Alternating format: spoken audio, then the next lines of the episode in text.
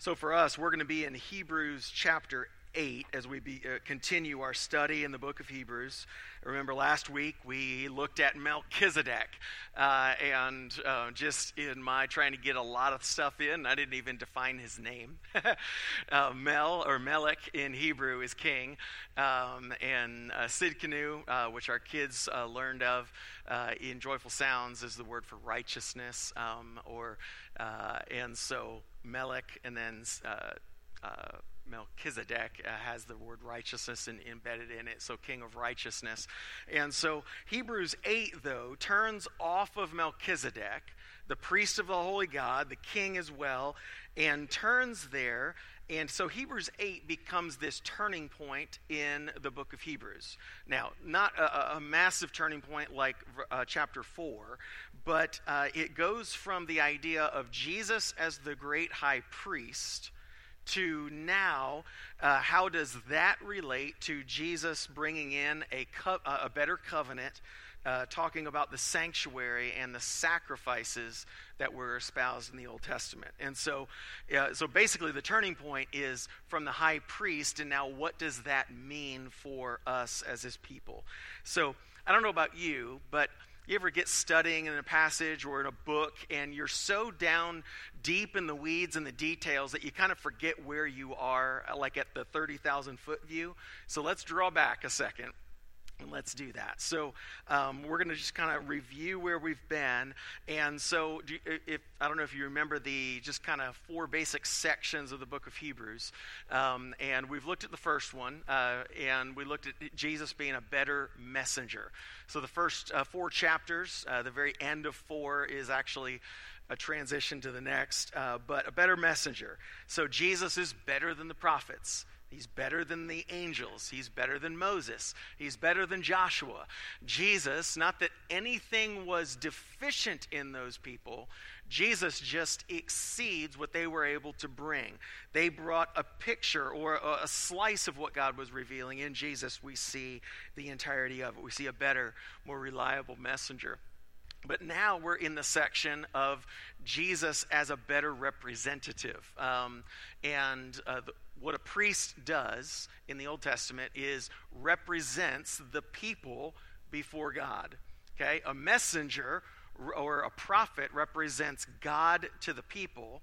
Now we're on the other side of the coin where we are, we are being represented before God by Jesus. So he's a better representative, and the priest held that function in the Old Testament. So Jesus here is a better priest in the order of Melchizedek. He's a, which brings in a better hope, and we're going to look at today a better covenant. So that's all in that better repre- representative part because of Jesus. And then uh, the last two sections we'll get to uh, in the coming weeks. But if you remember, it wasn't just, or here the sections. Uh, in the better messenger and in the better representative, we've covered three of the warnings in this book. Okay?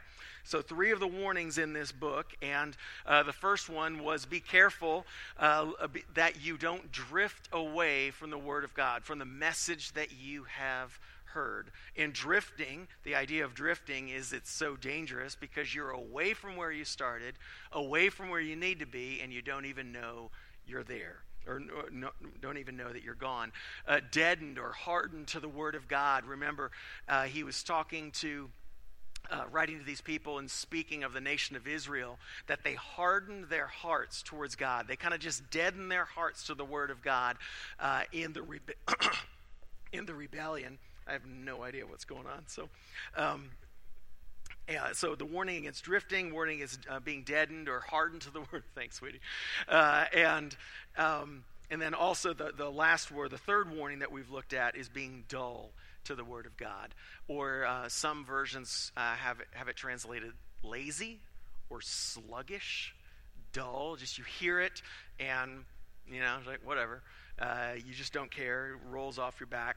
Um, we don't do anything with it. We're lazy in it. And so, uh, so the ways to combat the idea of drifting is uh, the writer of Hebrews says in chapter 2 to pay much closer attention.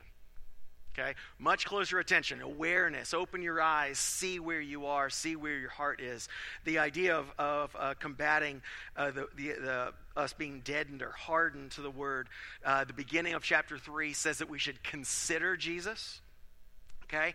But even, even more, that we would take care or that we would exhort one another. So, this is not merely uh, just for you alone in your relationship uh, with Jesus. It truly is, thank you, uh, a community project that we have each other's uh, relationship to God on our hearts.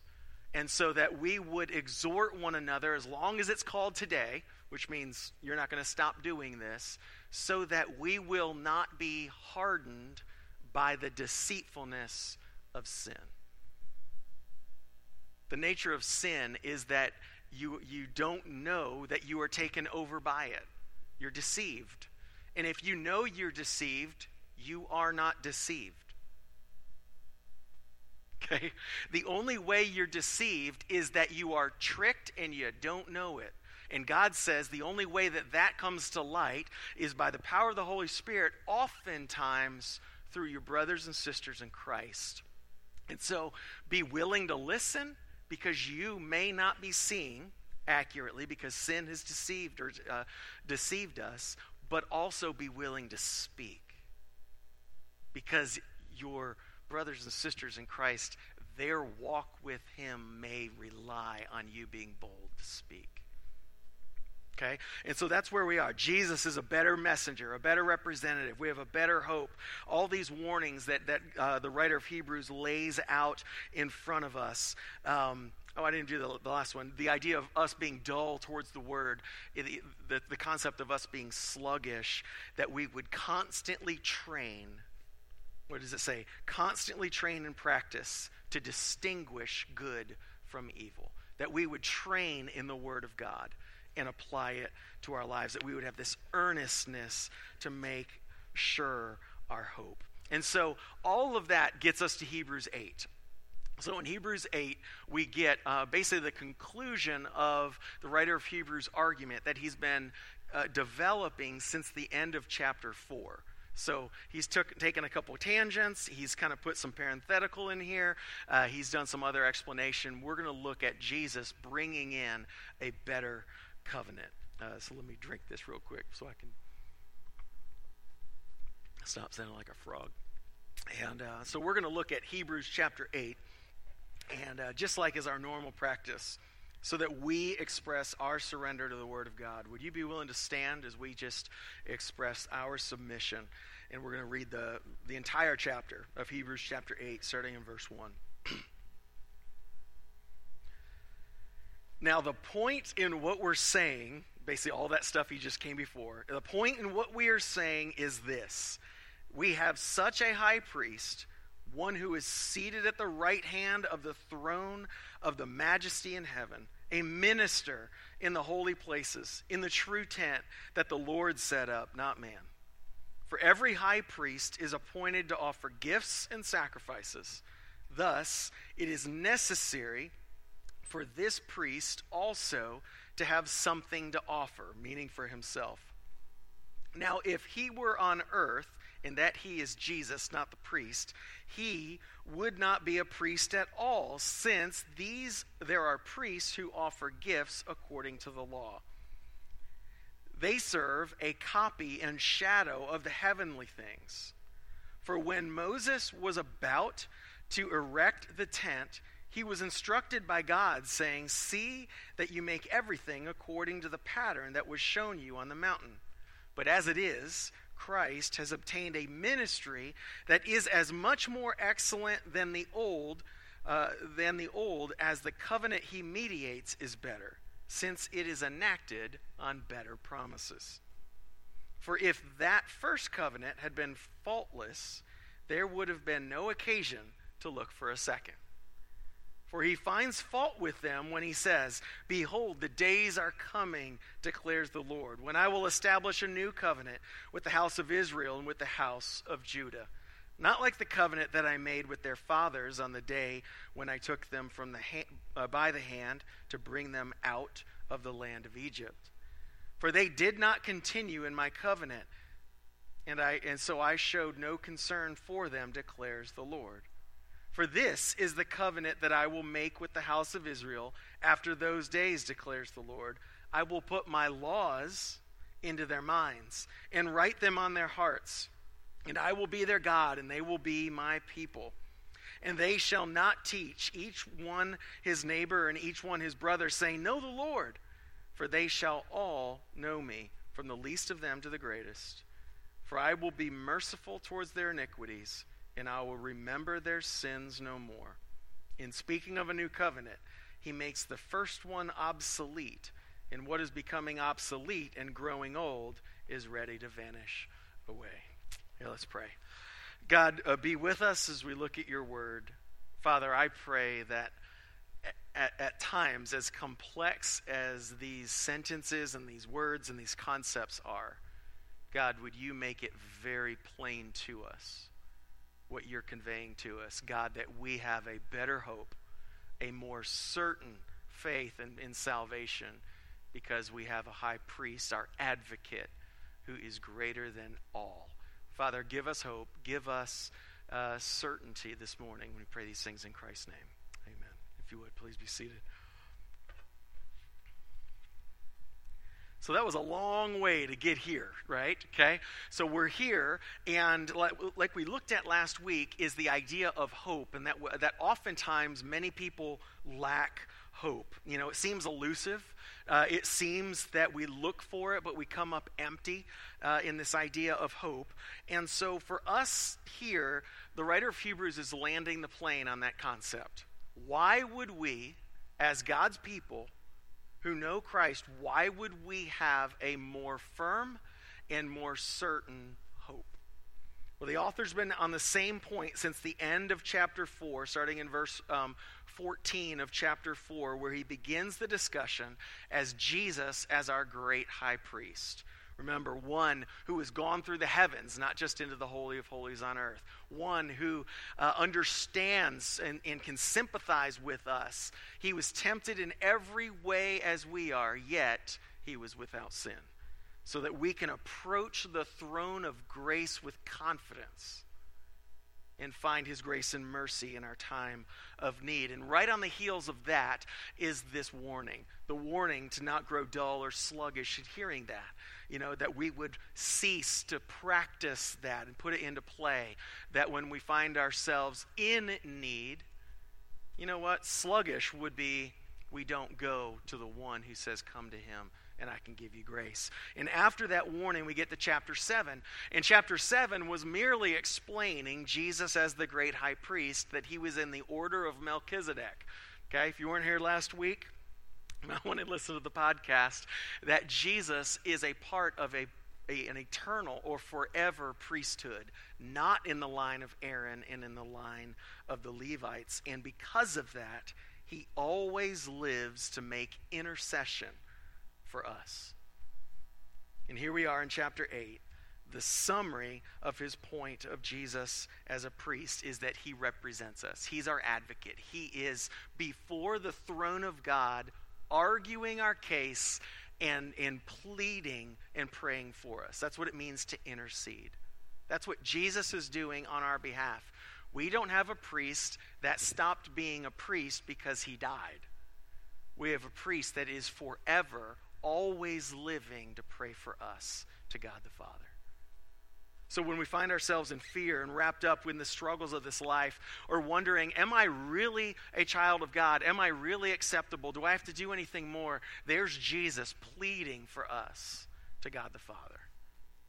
And a better advocate leads to better promises. And that's the point of chapter 8 and kind of this whole thing uh, you know the first two verses now in the point uh, now the point in what we're saying is this we have such a high, a high priest, one who's seated at the right hand of the throne of the majesty in heaven, a minister of the holy places in the true tent that the Lord set up and not man.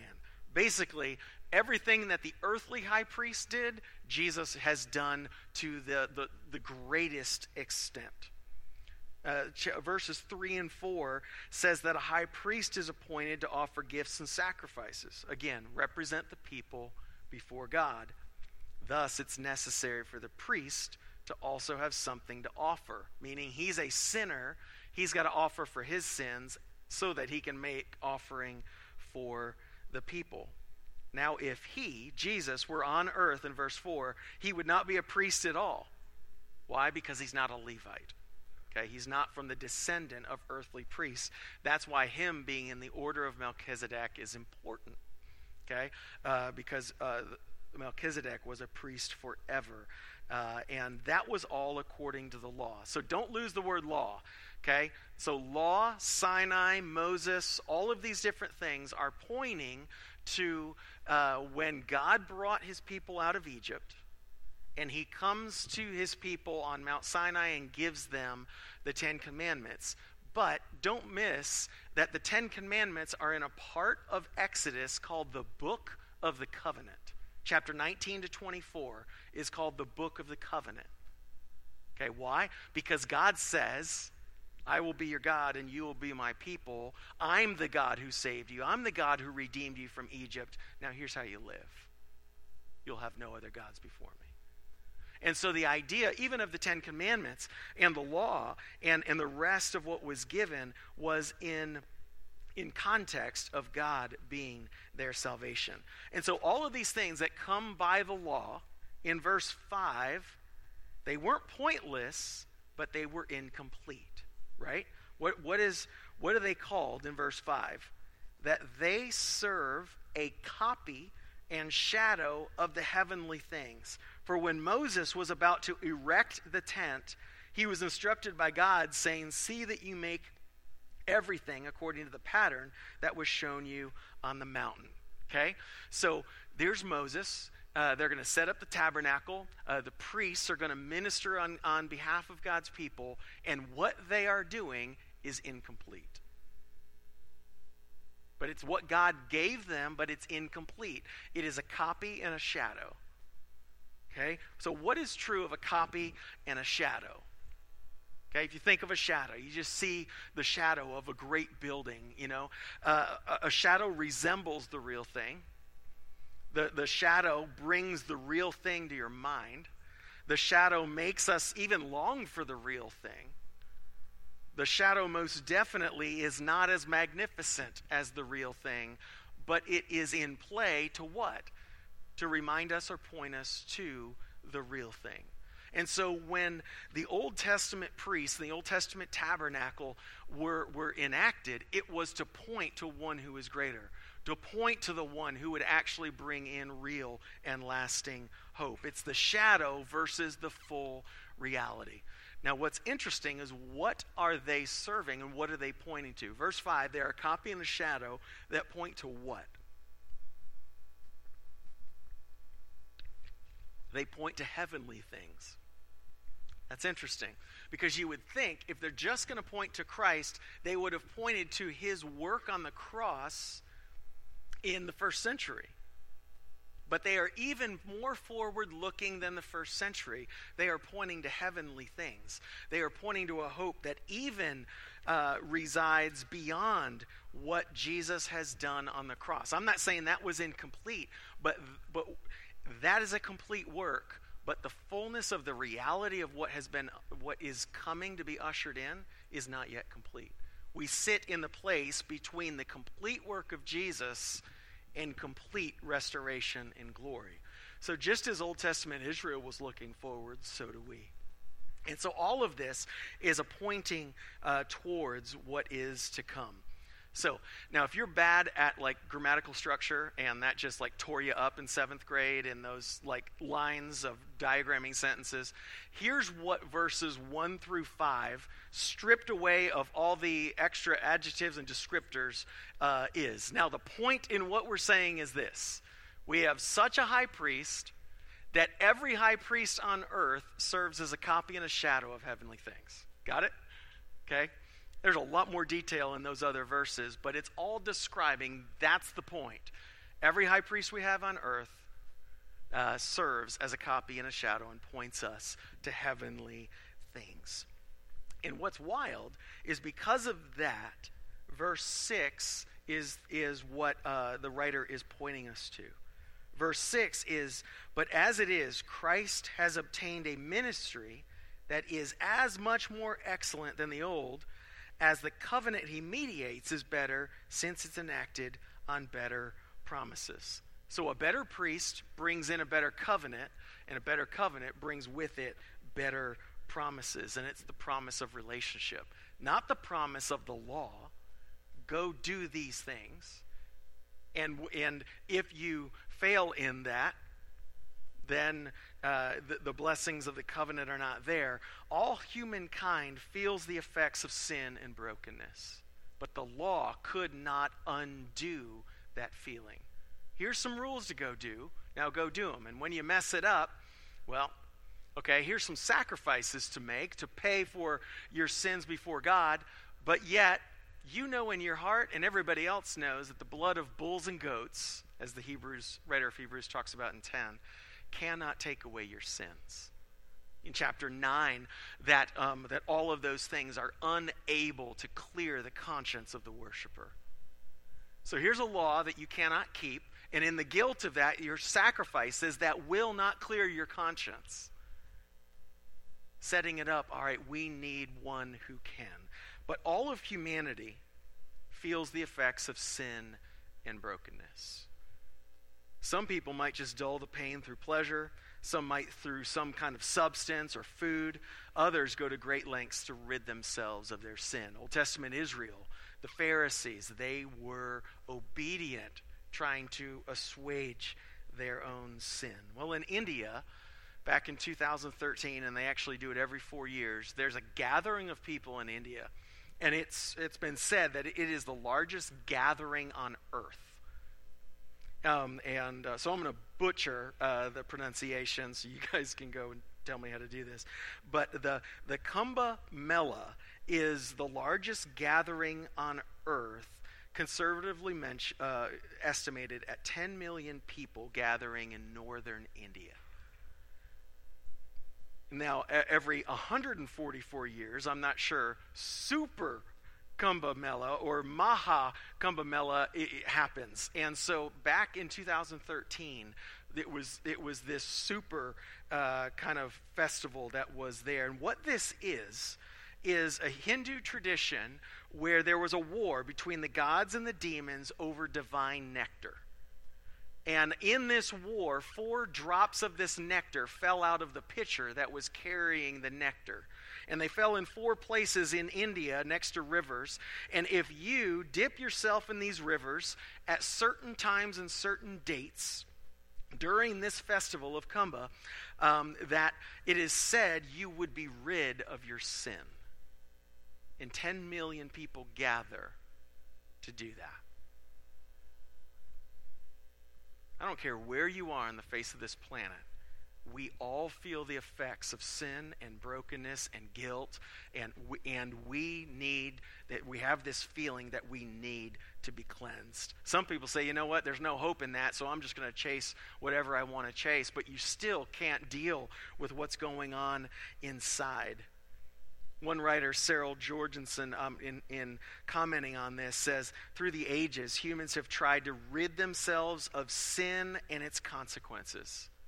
Religious rituals, idols, journeys, and sacrifices have all tried to assuage and comfort the sinner's heart, but have been found wanting or lacking. And that's the nature of the Old Testament law. Here's a law, follow it, and you'll be right with God. Hmm. It doesn't do it. Here's a sacrifice. Go and make these, and you'll be right. But it, those are unable to clear the conscience. They're pointing to something even better. Even in the Hindu religion, there, there's this nature inside of our hearts where we are trying to deal with the sin and brokenness in us. So, where is hope? Where is a better hope? Where is the hope for God's people? Is in the covenant faithfulness of our God. Verse 8 begins a quote of Jeremiah 31. Okay? Uh, we don't have time right now, but uh, it's a must read. Go read Jeremiah 31 and put Hebrews 8 in context. Without it, not totally sure um, you've got the full picture, you'll understand it, but it, it, there's great commentary there in Jeremiah 31. But he says this in verse 8 For he finds fault with them when he says, Okay? So, uh, what is God finding fault with? Um, is it the them, the priests? Is it them, the people? Is it them, the prescriptions of the law? And many translations take it many different ways. Uh, the, the literal word order in Greek, which by the way means nothing, um, in Greek, Greek word order is it, doesn't translate the way we do, is for he finds fault them he says. For he finds fault them he says. So you figure out which ones go with which um, and the only way to do that is by context. So you could find fault with the priest you could find fault with uh, the, the priest the sacrifices all these things. You could even find fault with the people. I would say that it's pointing to the fault, uh, the fault of uh, what came earlier in one verse for if the first covenant had been faultless in verse 7 there would have been no occasion to look for a second than the same root word, fault. So I think the covenant is what is at fault there. Um, but just so you're, that was just free, I guess. Um, so, but the point is seeing the weakness of the old to old covenant, a new and better covenant was introduced. And so here are the things that are introduced. Hear these words there really are a promise of restoration. I love these words because this is in, in the, the Old Testament the place where the new covenant is announced. Okay, is Jeremiah 31, and verses 8 through 12 are a quote of Jeremiah 31. And in that is a promise of restoration. It's a promise that, that God, yes, He allowed God's people to fall. He allowed the destruction of Jerusalem. He allowed these people to be carried off into Babylon. Yes, they're in captivity. Yes, their hope is dashed. Yet, the promise of the new covenant. Behold, verse 8, the days are coming, declares the Lord, when I will establish a new covenant with the house of Israel and the house of Judah. Not like the covenant that I made with their fathers on the day when I took them uh, by the hand to bring them out of the land of Egypt.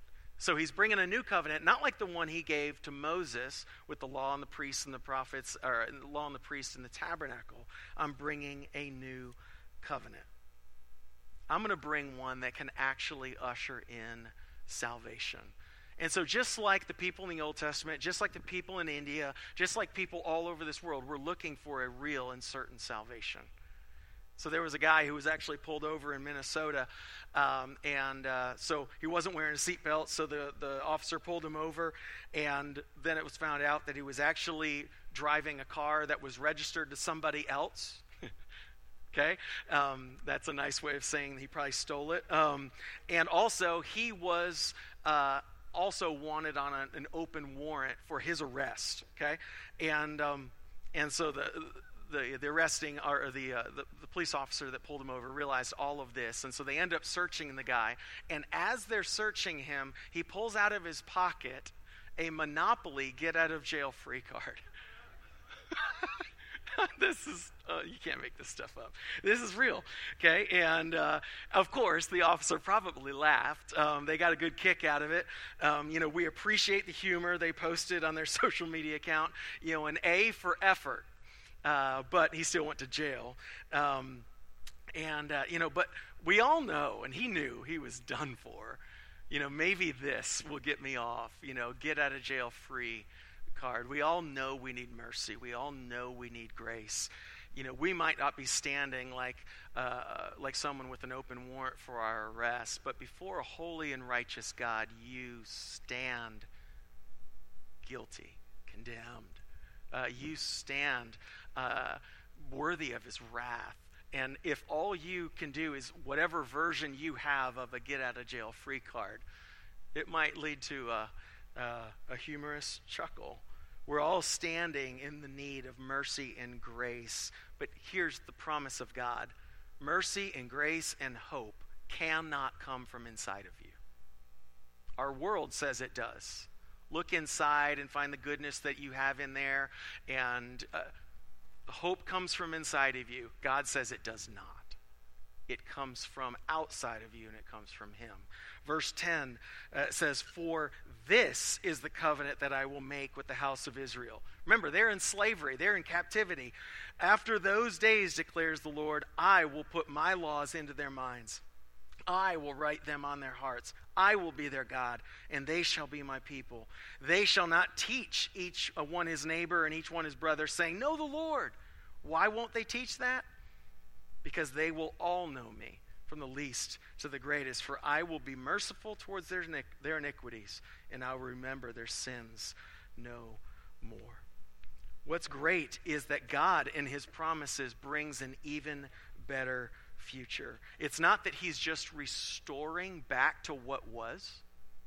He's actually even bringing his people into something better. There's that amazing phrase in Jeremiah 31 that he's going to turn their mourning, their grieving, into joy.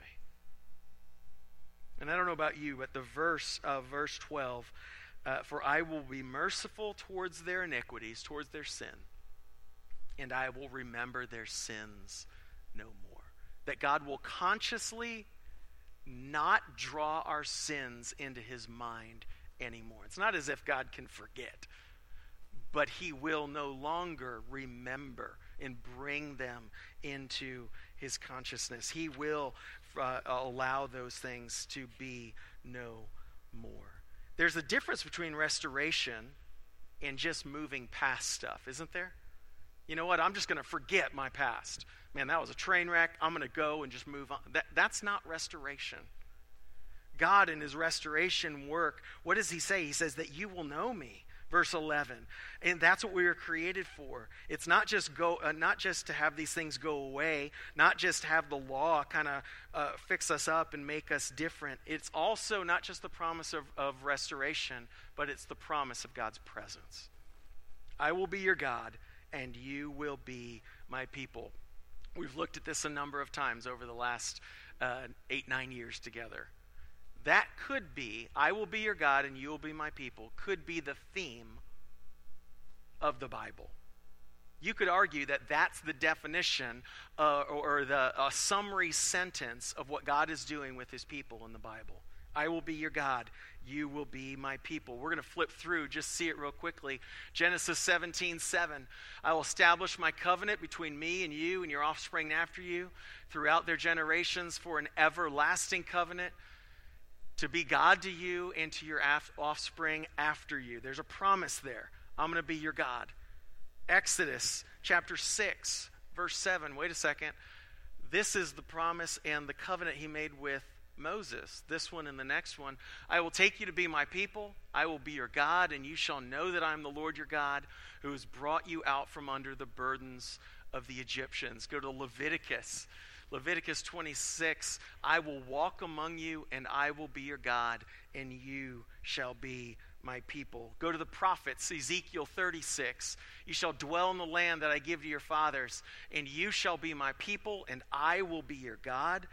We have it here in Hebrews chapter 8, and then let's fast forward all the way to the end when God sets everything right. Revelation 21, verse 3, he says, And I heard a loud voice from the throne saying, Behold, the dwelling place of God is with man. He will dwell with them, and they will be his people, and God himself will be with them as their God. This is the promise of God for his people throughout time. So don't be misled when verse 13 is speaking of the new covenant making the first one obsolete, uh, that it is growing old and becoming obsolete. It's not as if it's going to burn up in fire. It's that, uh, you ever uh, come to the realization that you knew something at one time and then you all of a sudden have an expanded understanding of that concept and the new understanding replaces the old but it's not that it does away with it, it just replaces it with something better. The new covenant is not to say the old covenant of the law and the priest that, that, was, that was terrible that was how god related to people then and we're going to throw it away that's not what's being said here because it's the same theme from the beginning of genesis what is he saying is that god kind of like an acorn to an oak tree is continuing to reveal himself and make himself known in greater and greater ways. The old pointed to the new. It was a shadow that needed the fulfillment in Christ so that we would have real hope. He says, Now, the point of all of this is this that we have a great high priest that actually brings a firm and certain salvation. And because of that, we can have hope. It took them four chapters to get there.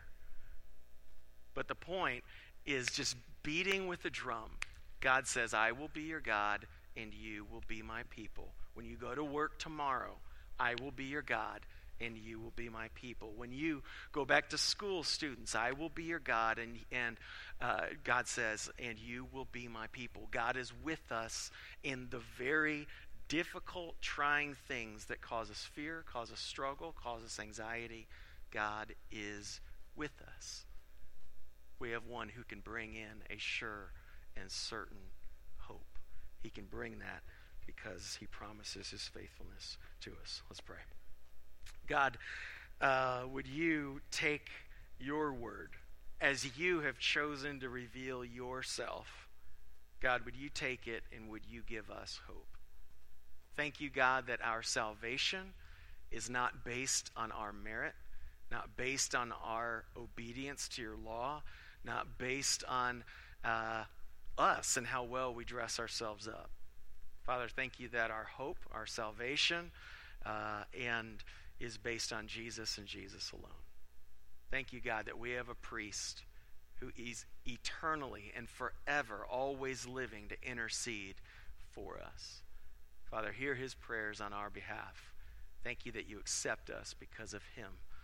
God, give us hope that you are our God and you will not forget us. Pray these things in Christ's name. Amen.